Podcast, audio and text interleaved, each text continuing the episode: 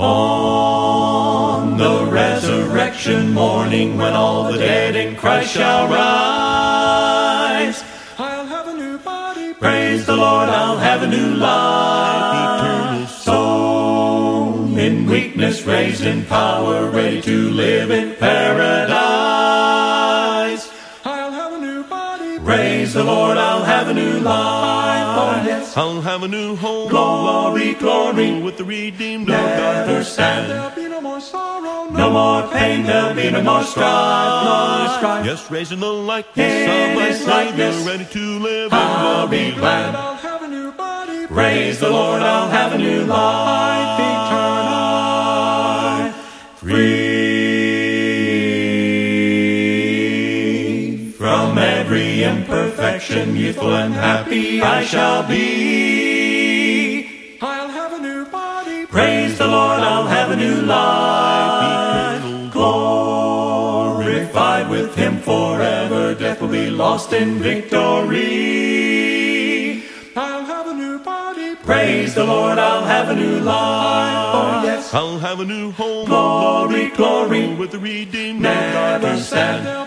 Sorrow, no, no more pain, there'll be no more strife, strife. Yes, raising the likeness of my Savior, ready to live I'll be glad. I'll have a new body, praise the Lord, I'll have a new life, eternal. One, the hallelujah morning, when the last trump of God shall sound, praise the Lord, I'll have a new life, eternal praise. All bursting saints are shouting heavenly beauty all around. I'll have a new body, praise the Lord, I'll have a new life, oh yes, I'll have a new home, glory, glory, with the reading no God can stand. No more pain, there'll be no more strife, no, yes, raising the likeness in of His likeness, ready to live I'll be glad. I'll have a new body, praise the Lord, I'll have a new life, eternal. Good morning, good evening, wherever you may be. Welcome, friend, to the Passion for Christ show. So glad to have you. This is your host, Bruce Kessler. Hey, friend, let me tell you this. I'm a follower of the greatest movement ever, follower of Jesus Christ, because you see, in Him I found forgiveness, joy, happiness, peace, blessings beyond measure, more than I could ever deserve, folks. My goal here is very simple. That is to encourage you along the way, to help you find your passion in life in Jesus Christ.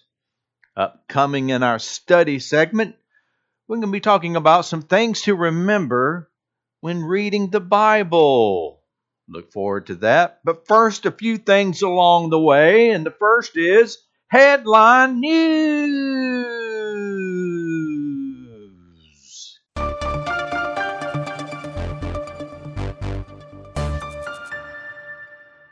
Get this. Get this. In what appears to be the first such legislation in the nation, a Missouri lawmaker has introduced a measure to shield children from being exposed to age-inappropriate material at public libraries that receive state funding. The proposed bill was drafted in reaction to, get this folks, drag queen story hours being held all across the state. The report went on to say that public libraries that violate the provision by displaying such material could lose state funding. Library districts would be required to establish five-member adult oversight boards to conduct public hearings and determine what material is age-appropriate. If you don't know, the Drag Queen Story Hour is organized by independent local groups across the nation and in some foreign countries. And it's just what it sounds like, drag queens reading stories to children in libraries that capture the imagination and play of the gender fluidity of childhood and gives kids glamorous, positive, and unabashedly queer role models. In spaces like this, kids are able to see people who defy rigid gender restrictions and imagine a world where people can present as they wish, where dress up is real. That's on the drag queen story hour dot org website description of those events. So there you go, folks. Missouri lawmaker in the first such proposed bill across the nation introduces bill to shield kids from drag queen story hour. Folks, who would have ever imagined that we would even be talking about something like this? Now get this, get this. Over the weekend, over twenty thousand Christians from around the world gathered at the Jordan River to be baptized. That's right, folks. That's right. The pilgrims commemorated the Feast of the Epiphany, which is the day that Orthodox Christians and Catholics remember when the three Magi visited baby Jesus. And the Jordan River is believed to be the site where John the Baptist baptized Jesus, as well as where the Israelites crossed over into the Promised Land and where Elijah ascended into heaven. The annual pilgrimage started in January, when five Christian denominations held baptismal ceremonies at the river, and for those who cannot travel to Jordan, Christians dunked themselves into freezing rivers all over the country, including in Russia. How about that, folks? More than twenty thousand Orthodox Christians flocked to Jordan River to be baptized. My, oh my, folks. How about that? twenty thousand people. Now listen to this. Police claim that a woman in Pennsylvania intentionally drove her car into oncoming, oncoming traffic while waiting to hear a calling from God.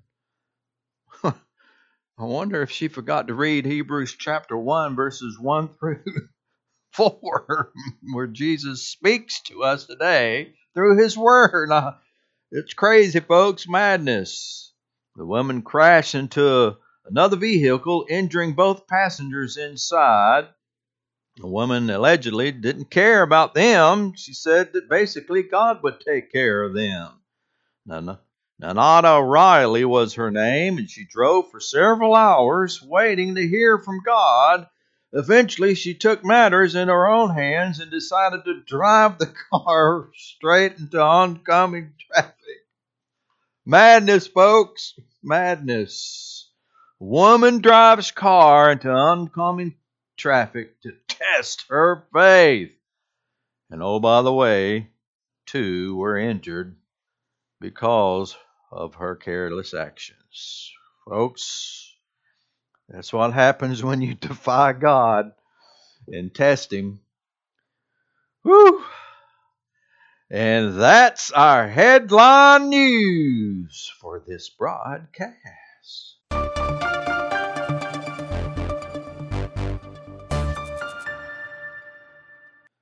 And now this day in church history.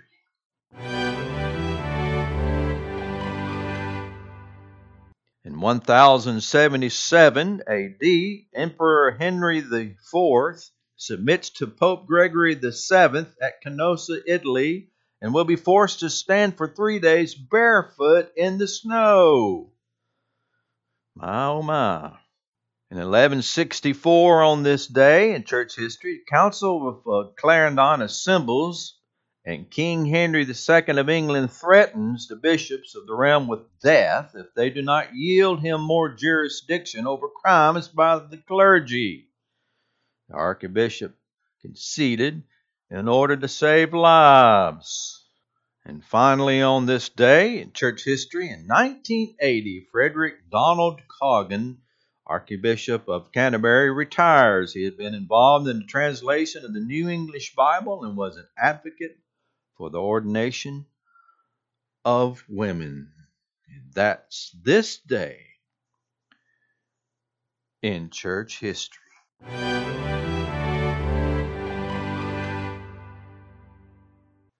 And now we have, folks, a little fun time. Name that Bible character segment. Here is your clue. I am the direction that Cain's dwelling place was from Eden. What direction am I? Here is your clue one more time.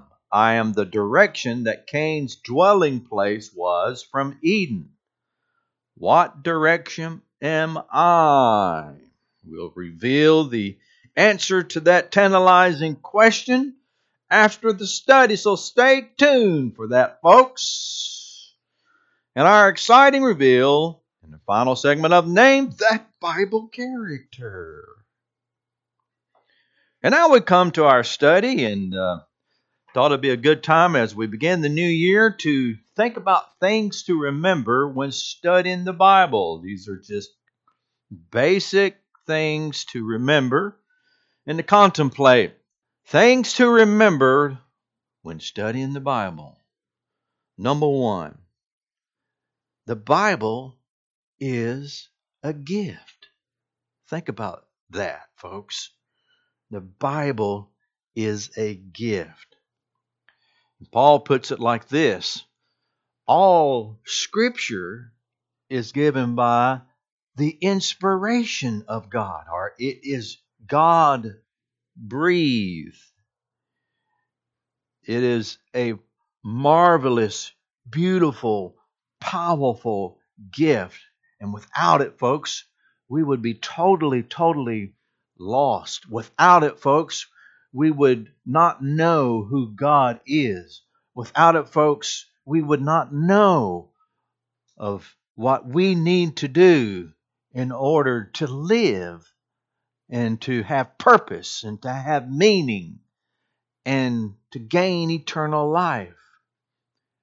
What really, truly matters. So it is a powerful, wonderful, inspirational gift of God. In fact, back up a couple of verses, and Paul talks about that power that from childhood, he told Timothy, that you have known the holy Scriptures, which are able to make you wise for salvation through faith, which is in Jesus Christ. So, as you read the Bible, and maybe your Bible, friend, is stuck up somewhere in dust, you need to get it down and look at it and hold it and revere it and honor it, because it is a gift from God Himself, speaking to you and to all of us.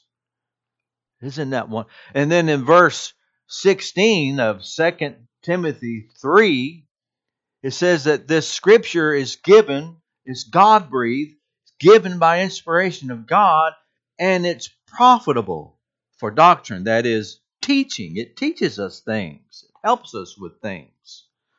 For reproof, or rebukes us, or basically when we read it, if it needs to, the Bible would tell us off. It tells us when we're wrong, and sometimes we don't like to hear that.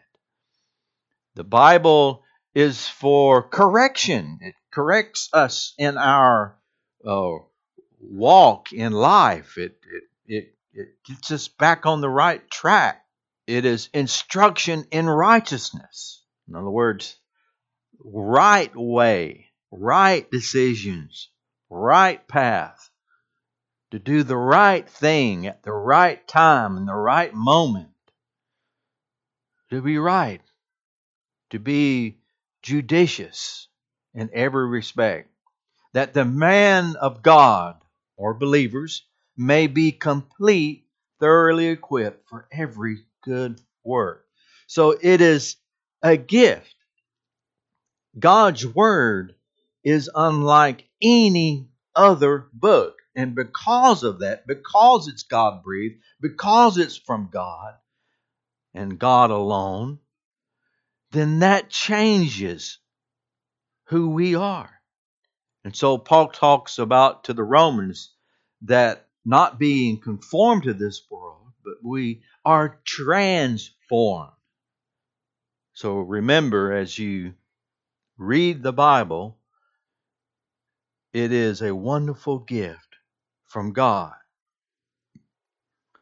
Number two, as you read the Bible, remember to just get out of the way of the Scriptures. Get out of the way of God's voice. Get out of the way of God's Word. It might surprise you, but it's not written by a Republican. It's not written by a Democrat. It's not written by a capitalist. It's not written by a communist. But we need to be sensitive to the fact that we cannot project ourselves on the characters of the Bible. We can't project ourselves in our day on Apostle Paul or Peter. Now, the principles are what's important. The principles are applicable. But we need to remember as we're reading and not to project, not to put our political spin on what these people are saying and doing. So just remember that as you as you roll along in reading the Scripture. So it's a gift of God. You just need to step out of the way. Let the Bible say what it says without you intervening. Number three, have big ears. As you read the Bible, have big ears. The Bible uses the word hear a lot. Different trans, you have the Hebrew term and you have the Greek terminology of that, and the and the ground level understanding of the word hear is listen. It means to be attentive. That's just the ground level understanding of hearing the word of God. Be attentive to it, but it expands on that as you learn what the word hear means. It means not just to be attentive, but it means to absorb these words. It's like James when he talks about engrafting the word of God. It gives you this idea of something more than just listening or hearing or being attentive. It means to absorb what you are hearing. And it then expands even more in the New Testament, when Jesus would say, whoever hears these words and does them will be likened to a wise man who built his house on the rock.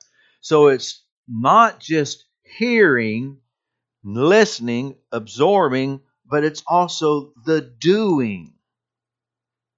So as you read the Scriptures, keep that in mind.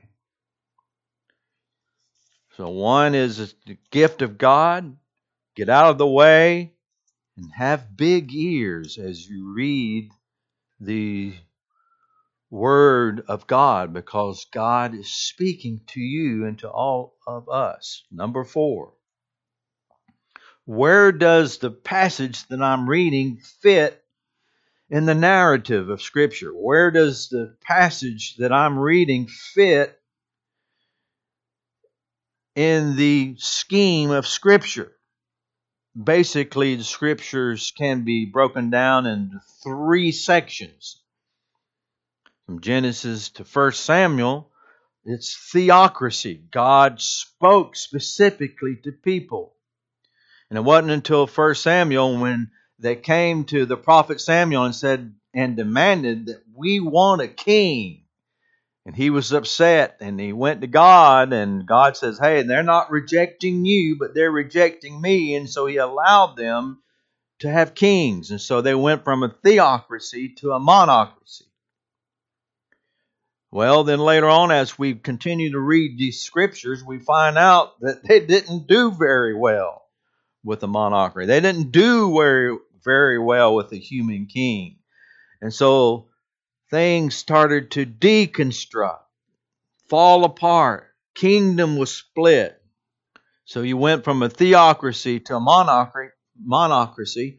And then when Christ came on the scene, when he was born,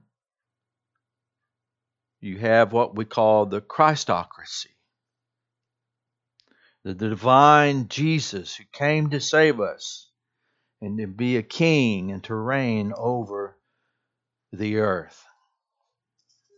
So keep that in mind as you read the scriptures. Where does it fall? Genesis, First Samuel, theocracy, monarchy, and then in the New Testament as the Gospels reveal the birth of Jesus and God's plan is being realized and a king is born to this day. Christ would become king. Christocracy. So where in this narrative does your passages come into play? Number five, as you read the Bible, understand that it's not meant entirely to be read by yourself because, by the way, the Word of God has been given to all of us. It needs to be shared. You, you need to exp- expound on that. You need to grow with that. You need to read with others. Find um, some people to read with, a small group. Find some spiritual teachers to read with. Find your church leaders and also read with them. So read with others. It's important because as we read the scriptures, we need to be challenged and understand what we're reading. That's where spiritual understanding will come when others will sharpen our understanding. So that's number five. Read with others. Number six. Take advantage of other things. Take advantage of other websites. Be very careful. Be sure you understand what these websites are. Uh, there are certain courses you can take, D V D programs, all kinds of things that will help you in your walk in reading the Bible. So that's number six. Take advantage of other material. Number seven, as you read the Bible, avoid decontextualizing. Basically, don't pull out of passage and try, uh, in the Old Testament specifically, and try to say, well, we need to do that. It'd be like taking Leviticus chapter twenty-five and verse eleven, not to till the earth or prune trees in Jubilee or Jubilee year. So be careful in taking obscure passages and say, well, that's what we need to be doing. Understand again where this falls in the narrative of Scripture, in the context of which you're reading that. Be careful. Understand, a lot of times when you're reading the Scripture like that, you instinctively know that that's not what we're to do. So keep it in context. Know where you are in the narrative of Scripture. Number eight, don't be afraid to be mistaken. Don't be afraid to be mistaken. Try out your ideas, your understanding, what these passages mean to you with others. And don't be afraid to learn from others. Don't be prideful as you read the Scripture. Number nine, don't expect that every time you read the Scripture that it's going to be earth-shattering, mind-blowing experience. That's just not going to be the case. But it is new in the sense of learning different things. Here's how one man put it. He says, when we read the Scriptures, when we read the Bible, it's not to discover something new, but be reminded of something old. Old, powerful, wonderful, eternal principles that God is waiting to reveal to you. So don't expect every single time that you read the Scripture it's going to be some earth-shattering, mind-blowing experience. Remember, when you read the Scriptures, it's not to discover something new, but to re- be reminded of something old and powerful and eternal. And then finally, in number ten, thank God every time you read the Scripture for speaking to you from Scripture. His word will not come back void. Remember that. So, there's some ideas to remember when reading the Scripture. One, it's a gift of God. Two, get out of the way. Three, have big ears. Number number four, remember the narrative from the Scriptures that you're reading. Is it the narrative of theocracy, monarchy, or Christocracy? Where does your passage fit? Number five, read with others. Number six, take advantage of other material. Number seven, avoid decontextualizing. Number eight, don't be afraid to be mistaken. Number nine, don't expect too much, but read. Read with the understanding that God has something to tell you. Number ten, thank God for speaking to you from Scripture. In order to be fair, as a side, uh, this uh, these materials were not my own, but uh, from a professor that I heard by the name of Scott McKnight at a biblical college. So I thought they were very excellent indeed, and uh, so I hope you enjoyed it too. And that's our study for this broadcast. And now we have Name That Bible Character. Here was your clue. I am the direction that Cain's dwelling place was from Eden.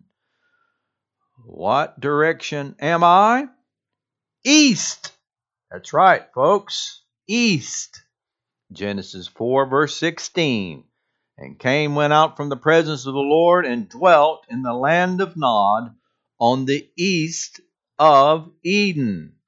I am the direction that Cain's dwelling place was from Eden. What direction am I? East. And name that Bible character.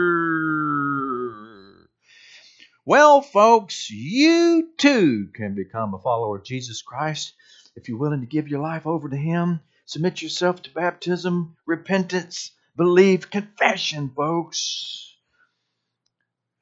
And trust me, folks, you'll be forgiven. You'll find peace. You'll find joy. You'll find happiness. You'll be blessed beyond measure, more than you ever deserve. My goal here has been very simple. That is to encourage you, friend, along the way, to help you find your passion in life in Jesus Christ.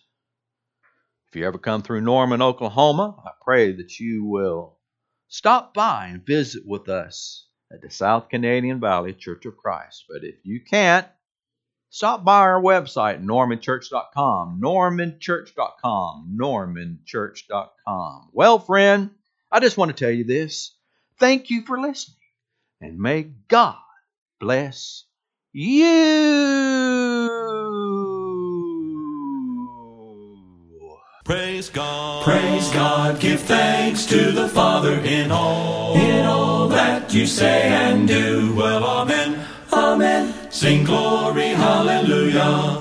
Christ the Lord has died for you. Praise God, praise God, give thanks to the Father in all, in all that you say and do. Well, amen, amen. Sing glory, hallelujah. Christ the Lord has risen for you. Praise God. Praise God. Give thanks to the Father in all, in all that you say and do. Well, amen.